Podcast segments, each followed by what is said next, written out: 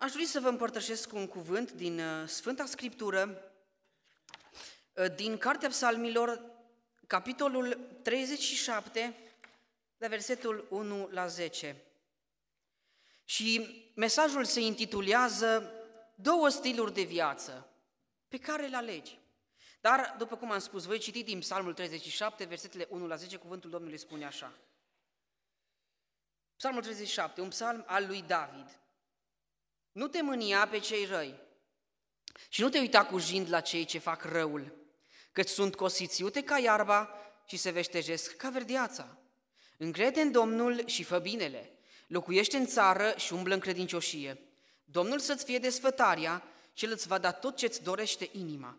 Încredințează-ți soarta în mâna Domnului, încrede în El și El va lucra. El va face să strălucească dreptatea ta ca lumina și dreptul tău ca soarele la amiază. Taci înaintea Domnului și nădăjduiește în El. Nu te mânia pe cel ce izbutește în umbletele lui, pe omul care își vede împlinirea planurilor lui rele. Lasă mânia, părăsește iuțimea, nu te supăra, că supărarea duce numai la rău. Fiindcă celei vor fi nimiciți, iar cei ce nădăjduiesc în Domnul vor stăpâni țara. Încă puțină vreme și cel rău nu va mai fi. Te vei uita la locul unde era și nu va mai fi. Amin. Noi știm că în viața noastră pe pământ um, sunt lucrurile și ideile sunt categorisite pe diferite categorii. Și aș dori în această dimineață să vă vorbesc tot așa, pentru că și oamenii sunt împărțiți în categorii, aș dori să vă vorbesc despre două mari categorii de oameni. Și noi știm că sunt două mari categorii de oameni. Oamenii cei răi și oamenii cei buni. Două stiluri de viață. Un stil păcătos, depravat, rău și un stil bun. Un stil care uh, proclamă, care uh, dorește să arate procesul de sfințenie al nostru, de sfințenia noastră. Și un stil de viață care ne duce la cer. Și întrebarea este, pe care îl alegi stilul acesta de viață? Ce stil alegi? Și aș dori să vorbim în câteva cuvinte despre puțin, ca introducere, introductiv, despre cele două mari categorii de oameni. Și apoi voi vorbi câteva gânduri și voi vorbi mai mult despre cei buni și apoi la sfârșitul voi vorbi despre sfârșitul celor două categorii de oameni. În primul rând aș dori să înfățișez înaintea voastră un tablou scurt, cei drept, dar un tablou al oamenilor răi.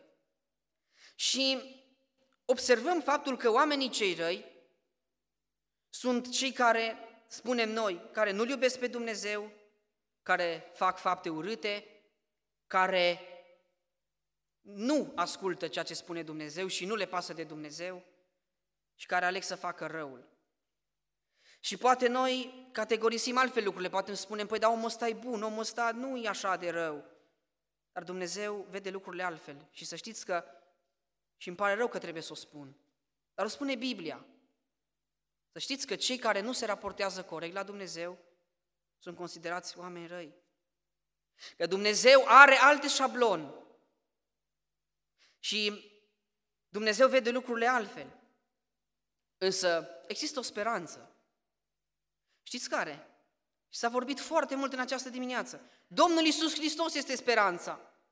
Contele n-a vrut să audă de Domnul Isus Hristos, dar până la urmă a fost nevoit să audă că n-a avut ce să facă. Și să nu ne pară ciudat că sunt oameni care nu doresc să audă de Domnul Isus Hristos. Că mulți doresc să audă de Dumnezeu. Și e bine că vor să audă de Dumnezeu. Dar bine ar fi să conștientizeze că prin Domnul Isus Hristos și prin credința în Domnul Isus avem iertare de păcate.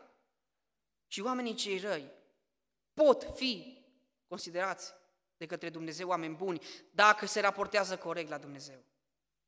Apoi aș dori să vorbim puțin despre oamenii cei buni, cei care îl onorează pe Dumnezeu, cei care se raportează corect la Dumnezeu, cei care fac fapte plăcute, faptele lui Dumnezeu. Și aș dori să ne uităm puțin și la frământarea oamenilor buni. Și aș dori să vorbesc despre, să aduc în atenția noastră trei gânduri. Și primul gând este frământarea sufletească sau frământarea sufletească a unui om, al unui copil al lui Dumnezeu. Și oamenii cei care sunt considerați oamenii buni, cei care sunt considerați copii ai lui Dumnezeu și care îl slujesc pe Dumnezeu și care fac fapte vrednice de pocăința lor, la un moment dat se confruntă cu ceva. Cu un lucru poate care li se pare ciudat. Ei care fac binele au parte de suferințe, au parte poate de jigniri, au parte de ură din partea oamenilor și cei care sunt trăi, cei care nu se raportează corect la Dumnezeu, foarte interesant, au parte de bucurie, au parte de pace, au parte de bogăție, au parte de lucrurile bune acestei lumi, mai mult decât atât, au parte de aprecierea oamenilor. Și observăm în, observăm în Psalmul 73, nu am să citesc tot, tot psalmul, dar observăm în Psalmul 73 un lucru foarte interesant. Și observăm că cel care este considerat bun, la un moment dat se mânie. Și în Psalmul 37 este o avertizare și spune, nu te mânia pe cei răi, nu te mânia. Păi îmi vine să mă mâni când văd nedreptate, îmi vine să mă mâni când văd că cei răi sunt uh, iubiți de către oameni. Și observăm în versetul 10, cuvântul Domnului spune în Psalmul 73 cu versetul 10, de aceea aleargă lumea la ei, înghite apă din plin și zic, versetul 11, ce ar putea să știe Dumnezeu și ce ar putea să cunoască cel prea înalt? Vedeți, au trufie, ca și cum, păi Dumnezeu ce știe? Are putere Dumnezeu? S-ar întreba ei. O, dar nu știu că sfârșitul lor e năpraznic. Și cei buni, dacă ar ști că sfârșitul lor e un cuie cu Dumnezeu și ar privi la soarta de la urma celor răi, și vorbesc în primul rând de mine, cu siguranță, și când spun de mine nu mă refer, nu mă consider eu un om bun, bun e Dumnezeu. Dacă când spun de mine mă refer la faptul că dacă eu care mă străduiesc să slujesc pe Dumnezeu, aș ști că sfârșitul celor buni este cu Dumnezeu și aș ști soarta de la urma celor răi, nu, mi-ar mai, nu mi-aș mai dori eu să fiu ca cei răi. Și mi-ar pierde cheful să mai gândesc așa. O să citim puțin și despre lucrurile acestea, care soarta de la urma celor răi și a celor buni. Dar observăm în uh, Psalmul 73, că tot am pomenit de el, că există o tendință. Și o voi da citire versetul 2. Totuși era să mi se îndoaie piciorul și erau să-mi alunece pașii. Vorbind spiritual, noi mergem pe calea lui Dumnezeu, umblăm pe cale și avem tendința atunci când vedem că celor rele merge bine și când nu privim la soarta noastră, dacă suntem copii lui Dumnezeu, ar trebui să privim la făgăduințele lui Dumnezeu și dacă nu privim, s-ar prea putea să avem tendința aceasta să cădem și să alunecăm și să ne mâniem. Și lucrul acesta nu e bun. Și observăm că cei cosiți sunt, cei răi sunt cosiți. Iute, ca iarba. Și cei buni vor avea un sfârșit binecuvântat cu Dumnezeu. Despre asta vom vorbi un pic mai încolo. Și suntem îndemnați, clar, să nu ne mâniem. Cuvântul Domnului ne spune în Psalmul 37, nu te mânia pe cei răi. Și aș vrea să ne punem această întrebare, de ce ne mâniem? Pentru că, de ce ne mâniem? Că n-ar trebui să ne mâniem. Și în primul rând, ne mâniem pentru că nu cunoaștem în totalitate gândurile lui Dumnezeu și nu înțelegem în totalitate căile lui Dumnezeu. Și chiar Asaf spune în Psalmul 73, uh, versetul 16, M-am gândit la aceste lucruri ca să le pricep, dar zadarnică mi-a fost truda, versetul 17, până ce am intrat în sfântul locaș al lui Dumnezeu și am luat seama la soarta de la urmă a celor răi. Dacă am frecventat casa lui Dumnezeu mai des și dacă frecventăm casa lui Dumnezeu și dacă avem părtășie în rugăciune și în citirea cuvântului, dacă avem părtășie cu Dumnezeu și avem părtășie cu frații, Dumnezeu ne revelează și ni se descoperă și ne arată cât de binecuvântați suntem noi, cei care îl iubim pe Dumnezeu și care trăim în conformitate cu voia lui Dumnezeu și care ne raportăm corect la Dumnezeu. De aceea ne mâniem, că nu înțelegem planurile lui Dumnezeu și nu avem parte de descoperirea lui Dumnezeu. Al doilea lucru, de ce ne mâniem? Pentru că nu avem o inimă complet transformată. Dacă am avea o inimă complet transformată, am înțelege altfel lucrurile. Tocmai de aceea este acest proces al pocăinței. Pocăința nu înseamnă că mă pocăiesc odată, mă întorc la Dumnezeu și gata. Nu, nu, nu. Este un proces zilnic. Pocăința este o transformare pe, mă, pe măsură ce trecem prin viață și mergem pe calea lui Dumnezeu. Dumnezeu ne arată ce să aruncăm, la ce să renunțăm, ce să luăm. Și El dorește să ne transforme și să ajungem la statura plinătății lui Hristos. Să fiți să fie Domnul. Amin. Știm din capul locului că nu trebuie să ne mâniem. Am răspuns la întrebarea de ce ne mâniem. Și acum aș dori să înțelegem un lucru. De ce să nu ne mâniem? Pentru că în cuvânt spune, nu te mânia. Bun, bun, Florin, am înțeles, nu mă mâni, dar de ce să nu mă mâni? Păi mai ușor să mă mâni. Păi mai simplu să mă mâni. Mă mâni și întrece, gata. Nu este așa. De ce să nu ne mâniem? Pentru că dacă ne-am mânia, n-am mai fi credincioși copiilor poporului Dumnezeu. Și ați putea spune cu îndrăzneală că n-am mai fi credincioși nici lui Dumnezeu și vom vedea de ce. Psalmul 73 cu versetul 15, dacă ar zice, vreau să vorbesc ca ei, observați? Vreau să fiu și eu ca ei. Dacă aș zice, vreau să vorbesc ca ei, iată că n-aș fi credincios neamului copiilor tăi.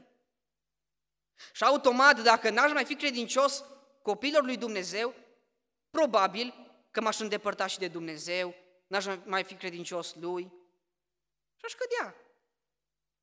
Mi s-ar clătina pașii. Și întrebarea este, îmi folosește să mă mai mâni? Nici într-un caz, nu?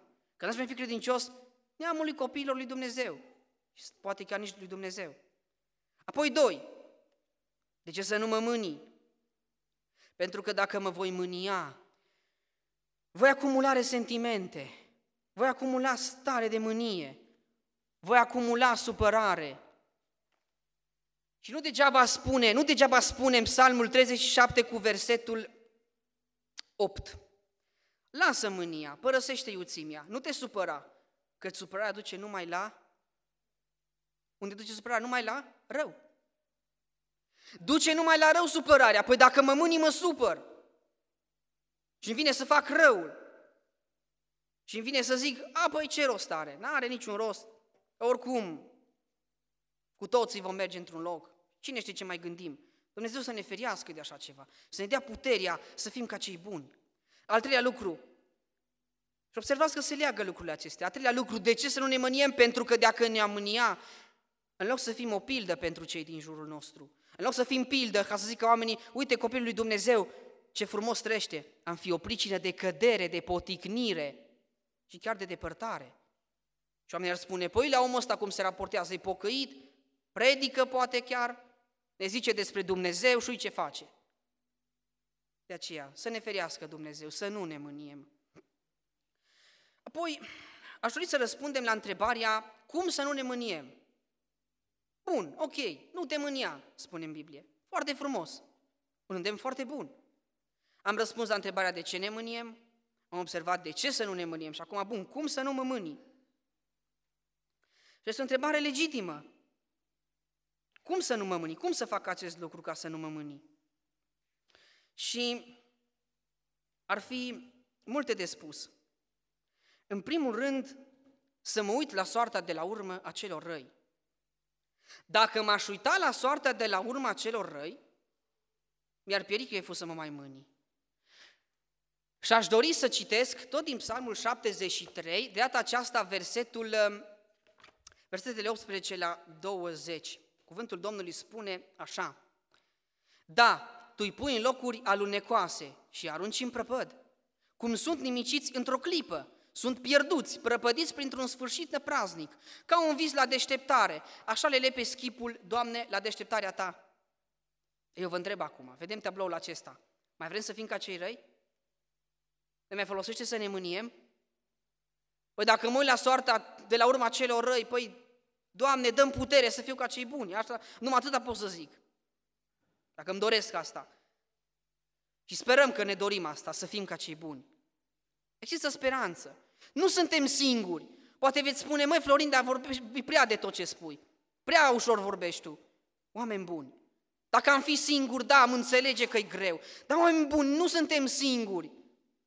Și vom vedea pe parcurs, pe parcurs cum să facem aceste lucruri.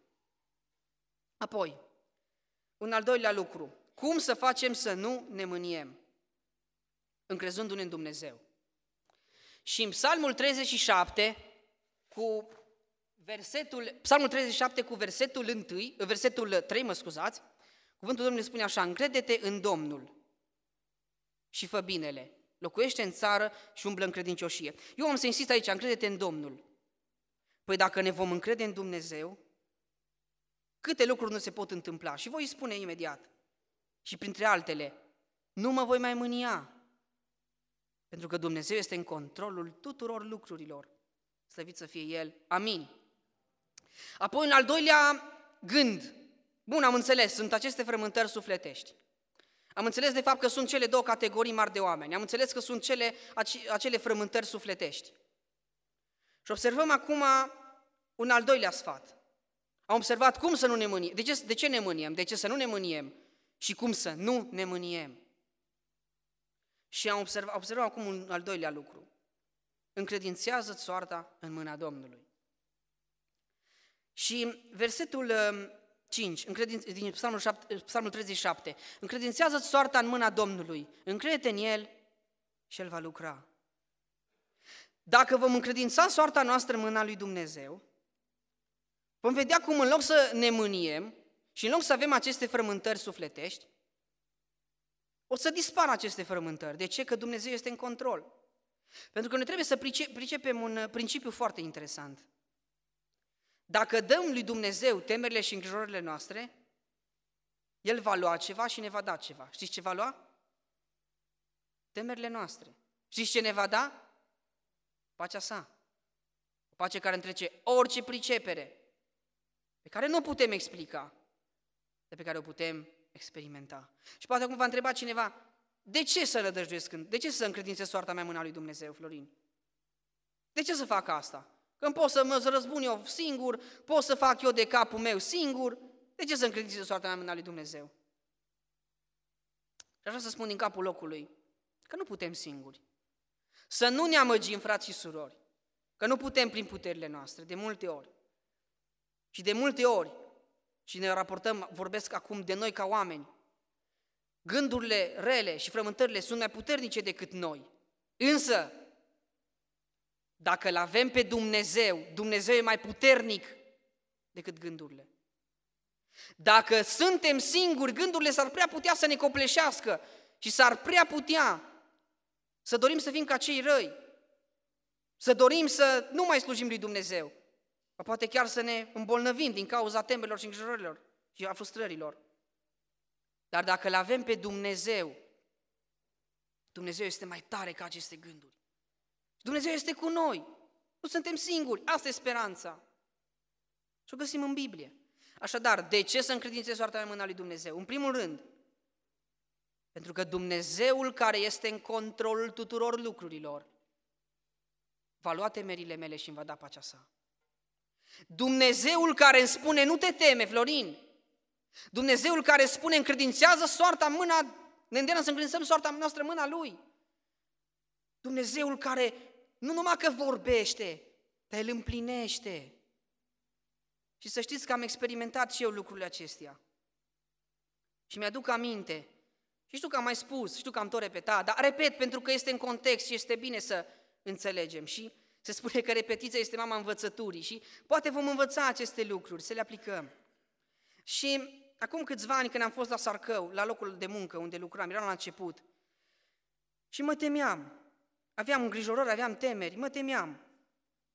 Și tatăl meu îmi spunea la un moment dat, îmi spunea și înainte, că și înainte, când eram acasă, mai aveam frământări și așa, cu alte lucruri, și îmi spunea, că să las totul în mâna lui Dumnezeu și să nu mai iau. Și să știți că am învățat lucrul acesta acolo la Sarcău. Într-o zi am primit un verset pe aplicația Biblia, o aplicație Biblia de pe iPhone, la YouVersion, este o aplicație și este versetul zilei. Și am primit Proverbe, capitolul 16, cu versetul 3, care spune Încredințează lucrările mâna Domnului și îți vor izbuti planurile. Și am învățat acest lucru. E și în contextul predicii noastre. Avem frământări. Ne gândim că cei răi sunt bogați, au tot ce le trebuie, le merge bine. Lumea aleargă la ei, au trufie. Și eu care sunt bun și zic că sunt copil al lui Dumnezeu, am parte de necazuri, am parte de lovituri. Dar să știți un lucru, să nu ne mire că avem parte de lovituri. Domnul Iisus Hristos spune la un moment dat, în, în lume veți avea necazuri, dar îndrăzniți? De ce? Eu am biruit lumea. Apoi mai spune în 2 Timotei, capitolul 3, versetul 11, de altfel, toți cei ce voiesc să trăiască cu Evlavie în Hristos Iisus vor fi binecuvântați, așa Vor fi fericiți, așa Vor fi prigoniți. Însă, bineînțeles, că vor fi și binecuvântați. Bineînțeles că vom fi și fericiți. Dar în verset spune că vom fi prigoniți în acel verset. Însă știți care este frumusețea? Că nu suntem singuri în aceste frământări. Și de asta Dumnezeu ne îndeamnă să încredințăm soarta noastră în mâna Lui. De ce? Pentru că Dumnezeul care este în control va lua temerile noastre și ne va da pacea sa. O pace pe care nu o putem explica, dar pe care o putem experimenta. Apoi, în al doilea rând, de ce să nădăjduiesc în Dumnezeu? De ce să încredințez soarta mea în mâna lui Dumnezeu?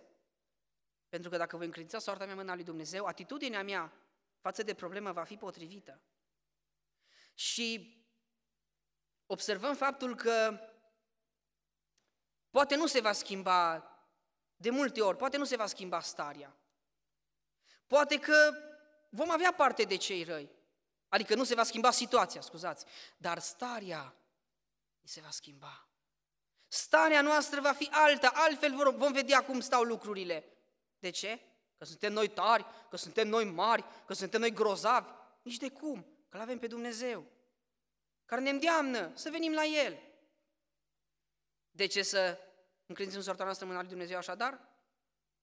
Pentru că atitudinea noastră va fi alta, știind că Dumnezeu este în control. De ce frumos se leagă lucrurile? E ca un lanț trofic, ca un lanț. Dumnezeu e în control, ne dă, ne ia temerile noastre și îngrijorările noastre, ne ia, ne, ia, ne, dă, ne ia temerile și îngrijorările noastre, mă scuzați, ne dă pacea sa, apoi, automat, dacă Dumnezeu face aceste lucruri, atitudinea noastră e alta, că avem încredere în El, și apoi, al treilea lucru, de ce să încredințăm soarta noastră în mâna lui Dumnezeu? Pentru că oamenii din jur vor vedea atitudinea noastră schimbată. Și poate vor, se vor întreba, măi Florin, dar ce se întâmplă cu tine? Că uite, în necazul ăsta, în frământările astea, tu ești altfel. Și voi avea un, și un prilej de a evangeliza pe oameni. Și pot evangeliza prin fapte. Oameni buni, mulți nu citesc Biblia, să știți. Dar mulți uite la noi ca și pocăiți cum ne raportăm la situații. Și s-ar prea putea ca atitudinea noastră schimbată, dacă vom nădăjui în Dumnezeu, dacă vom, ne vom credința soarta mâna lui Dumnezeu, s-ar prea putea ca această atitudine să pună pe oameni să le dea de gândit și să ne întrebe despre cauza. De ce? Efectul? Dumnezeu care mi-a luat temerile și îngrijorarea mea și mi-a dat pacea sa. Și chiar dacă oamenii poate nu vor dori să fie ca noi, poate nu vor încredința soarta lor în mâna Domnului, poate vor purta poverile ei, ei singuri. Să știți un lucru însă, poate va pune, le va da de gândit. Cine știe? Oricum, să știți că noi avem de câștigat dacă vom încredința soarta noastră în mâna lui Dumnezeu. Apoi, un uh, al treilea lucru, și aș dori să împărtășesc cu voi. Am spus de ce să nădăjduim în Dumnezeu. Și acum aș dori să ne uităm puțin la cum să nădăjduiesc în Dumnezeu. Pentru că am răspuns la întrebarea de ce să nădăjduiesc în Dumnezeu, de ce să încredințez soarta mea în lui Dumnezeu și cum să fac lucrul acesta. Păi, în primul rând, făcând binele. Și chiar spune în uh, versetul 3 din Psalmul 37, Încrede în Domnul și fă binele. Și dacă până acum, deși făceam binele, poate ne doream să fim ca cei răi. Și spuneam, păi n-are rost să mai fiu copil al Domnului, că la fel. Degeaba îmi curățesc eu, degeaba fac, degeaba, degeaba. Cum spune și în Psalmul 73. Dar nu-i degeaba, să știți, și vom vedea de ce. Așadar, este foarte important să înțelegem că trebuie să facem binele, pentru ca să îi fim plăcuți lui Dumnezeu. Și observăm în Vechiul Testament un exemplu foarte elocvent și anume David și Saul. Noi știm că David a fost prigonit de către Saul. Știm că David a fost disprețuit de Saul și Saul umbla după el să-l omoare. Și David a avut contexte și a putut să-l omoare pe Saul, dar a ales să facă binele. Și să știți că David a fost răsplătit și Saul a avut un sfârșit nepraznic. Și David a avut un sfârșit glorios. În primul rând, un sfârșit unei etape, adică de la Pribiag a ajuns să fie împărat și apoi un sfârșit glorios în slavă cu Dumnezeu, când a plecat de pe pământ. Și atât în Vechiul cât și în Noul Testament observăm comparații cu privire la David, și cel puțin la David. Și cel puțin în Vechiul Testament observăm, când ni se spune despre împărații lui Israel și lui Iuda care au făcut binele, ni se spune că a făcut bine ca tatăl său David și despre împărații care au făcut răul, spune că au făcut răul ca tatăl său Ieroboam. Unul din cei care a, păcătui, a, a făcut pe Israel să păcătuiască, fiul lui Nebat. Dar ce vreau să subliniez, fă binele. Cum să încredințez soarta mea al Domnului? Păi, pur și simplu făcând binele. Și dacă fac binele, automat, nu o să mai vină mie cheful să mă mâni și să fac lucruri din acestea. Totodată, aș dori să spun un lucru și să completez un lucru. Să locuim în țară. Locuiește în țară, spune versetul 3 din Psalmul 37. Și aici locui în țară poate însemna uneori, și știu că este greu ceea ce spun, dar poate însemna să rămânem sub povară. Acum, bineînțeles că nu trebuie să fim cu cei răi, nu trebuie să stăm cu cei răi, că tovărășile rele stric obiceiurile bune. Și chiar și în psalmul 1 observăm un lucru foarte interesant, versetul 1, ferice de omul care nu se duce la sfatul celor răi, nu se oprește pe calea celor păcătoși și nu se așează pe scaunul celor batjocoritori. Deci dacă putem fugi de cei răi, e bine și de situație. Dar s-ar prea putea uneori să nu putem fugi de cei răi. S-ar prea putea uneori să nu putem fugi de situație. S-ar prea putea uneori ca la loc de muncă sau la școală sau unde suntem, să avem parte de cei răi. Însă să știți un lucru, că dacă încredințăm soarta noastră mâna lui Dumnezeu, după cum am spus, ni se va schimba atitudinea și vom avea o altfel de atitudine. Și este foarte interesant să înțelegem corect lucrul acesta. Și Dumnezeu să ne dea putere să aplicăm cu înțelepciune lucrul acesta. Amin. Și să înțelegem corect contextul. Apoi, al doilea lucru, cum să încredințez soarta mâna lui Dumnezeu? Ca Dumnezeu să-mi fie desfătarea. Domnul să-ți fie desfătarea și El îți va da tot ce îți dorește inima, spune în cuvântul lui Dumnezeu în psalmul 37. Și este foarte interesant să înțelegem că dacă Dumnezeu ne este desfătarea, dacă legea lui Dumnezeu este pe buzele noastre și în inimile noastre, și dacă știm cuvântul lui Dumnezeu și îl cunoaștem, înțelegem că trebuie să încredințăm soarta noastră în mâna lui Dumnezeu și că El va lucra. Și de aceea este bine ca Dumnezeu să ne fie desfătarea noastră. Să nu fie desfătarea noastră calea celor răi, pentru că dacă desfătarea noastră va fi calea celor răi, vom avea felul lor, vom avea finalul lor. Dacă desfătarea noastră ne va fi Dumnezeu, vom avea finalul pe care Dumnezeu ni-l dă, un final glorios. Apoi un al treilea lucru, un al treilea mare gând. Am observat că sunt două mari categorii de oameni am observat frământările sufletești, am observat acea mânie, am observat de ce ne mâniem, din ce cauză ne mâniem, am observat uh, cauzele din, care, pentru care ne mâniem, de ce să nu ne mâniem și cum să nu ne mâniem, am observat că trebuie să încredințăm soarta noastră în mâna lui Dumnezeu, de ce să facem asta și cum să facem asta. Și trei, ne dăjduiește în Dumnezeu. Și când am uitat în dicționar, printre exemplele pe care le-am uh, găsit, printre definițiile pe care le-am găsit, am observat una care foarte, mi s-a părut foarte interesantă. Convingerea că ceea ce dorim noi se împlinește. Dar pentru aceasta trebuie să învățăm să încredințăm soarta noastră în mâna lui Dumnezeu. Dumnezeu va lucra și pe măsură ce Dumnezeu lucrează, credința crește și avem nădejde. Ce frumos se leagă aceste gânduri. Ce frumos lucrează Dumnezeu. De ce este bine să nădăjduim în Dumnezeu? Și aș dori să răspund la întrebarea de ce să nădăjduiesc în Dumnezeu. Și aș dori să spun și aici câteva lucruri. În primul rând, trebuie să nădăjduim în Dumnezeu, pentru că dacă vom nădăjdui în Dumnezeu, vom avea biruință.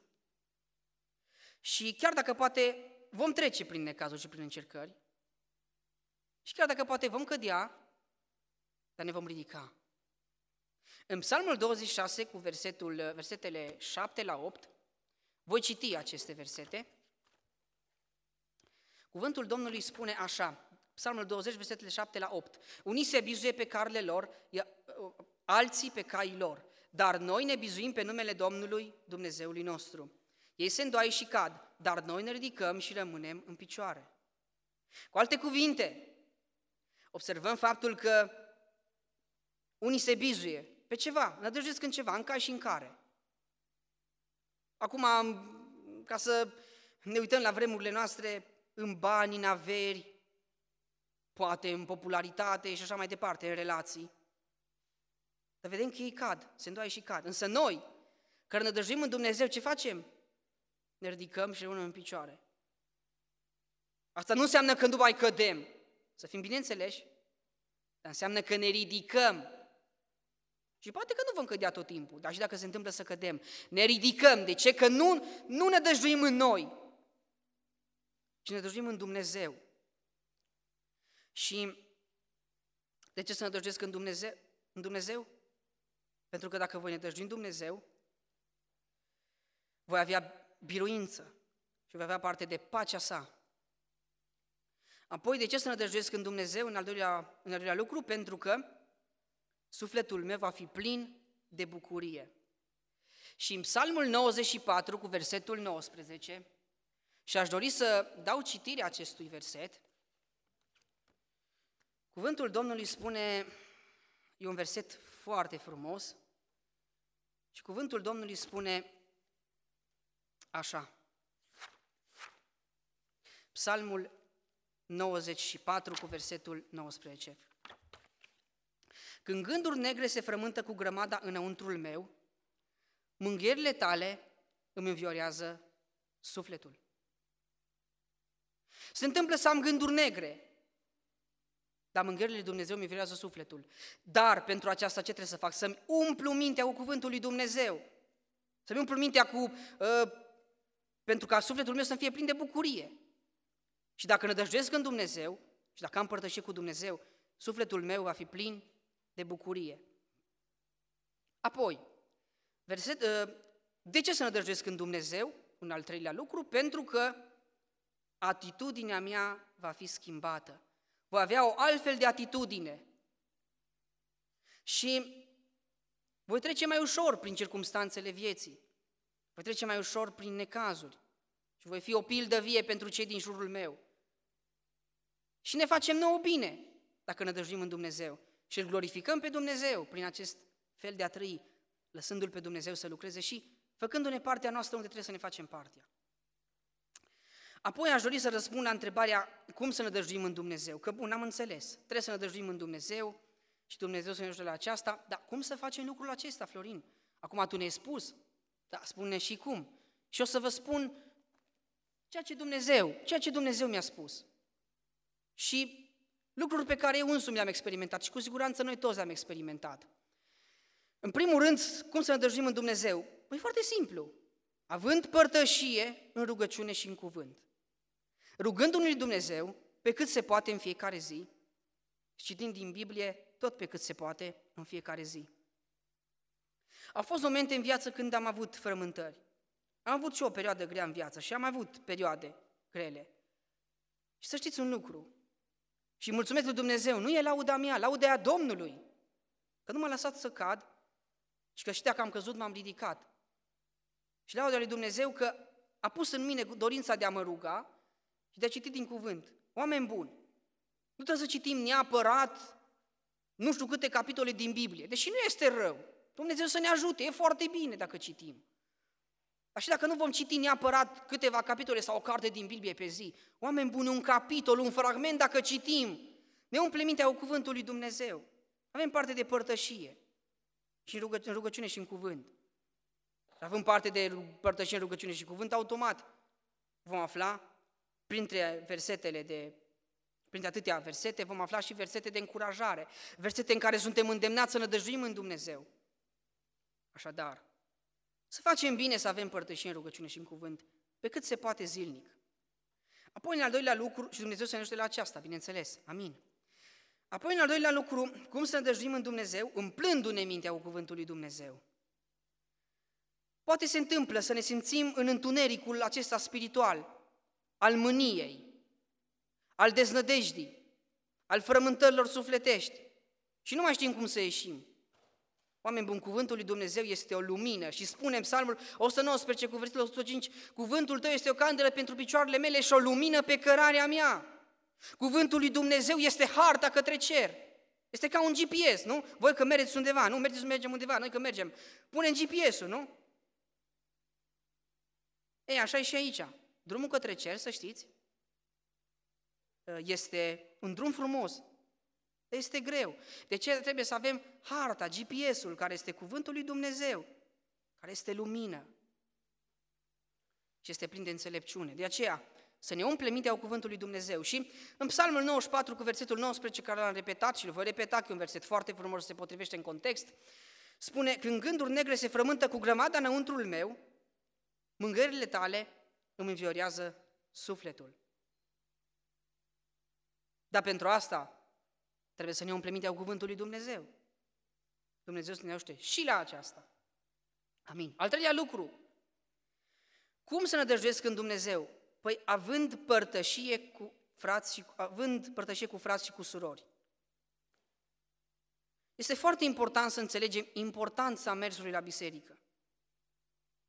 Că poate mulți ne întreabă, dar de ce mergi la biserică? Dar pentru ce te duci la biserică? Oameni buni, ne mergem la biserică pentru a avea părtășie cu Dumnezeu și cu frații și cu surorile. Și Dumnezeu ne vorbește prin cuvântul Său și prin frații și prin surori și prin experiențele pe care le au și astfel căpătăm nădejde, pentru că știm că Dumnezeu, așa cum a lucrat în viața noastră, Dumnezeu, în viața lor, Dumnezeu poate lucra și în viața noastră. Și așa să vă spun ceva.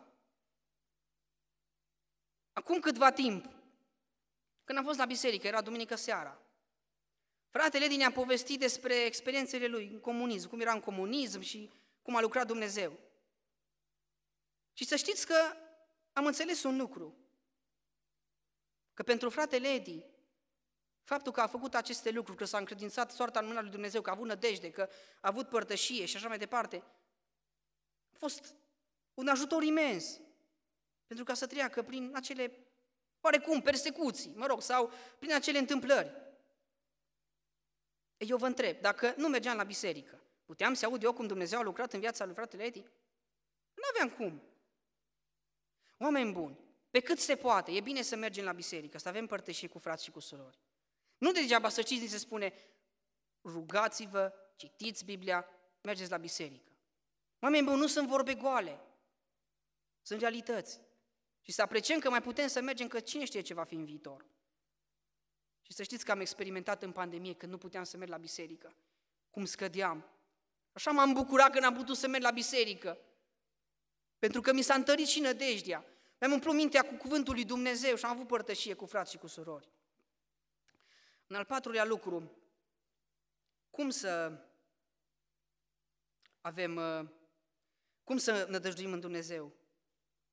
Păi, având răbdare, având răbdare.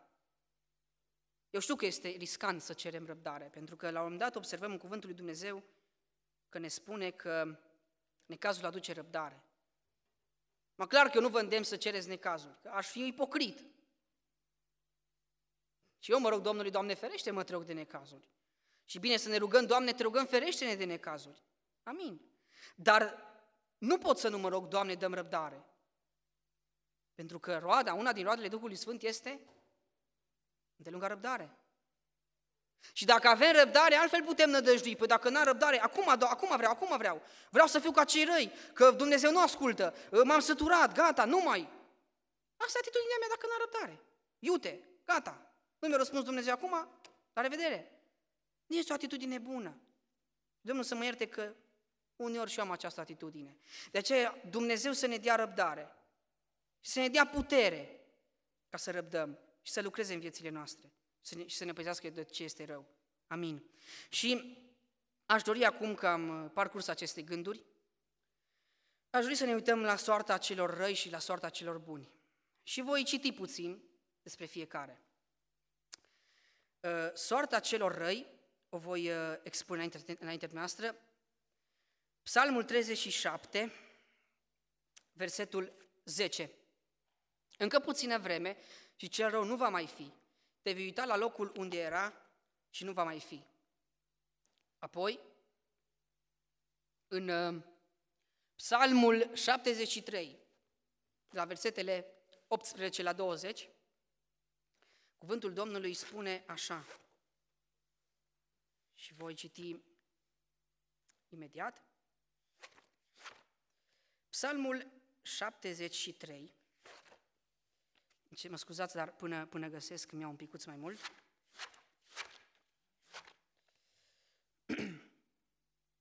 da. Cuvântul lui Dumnezeu ne spune așa.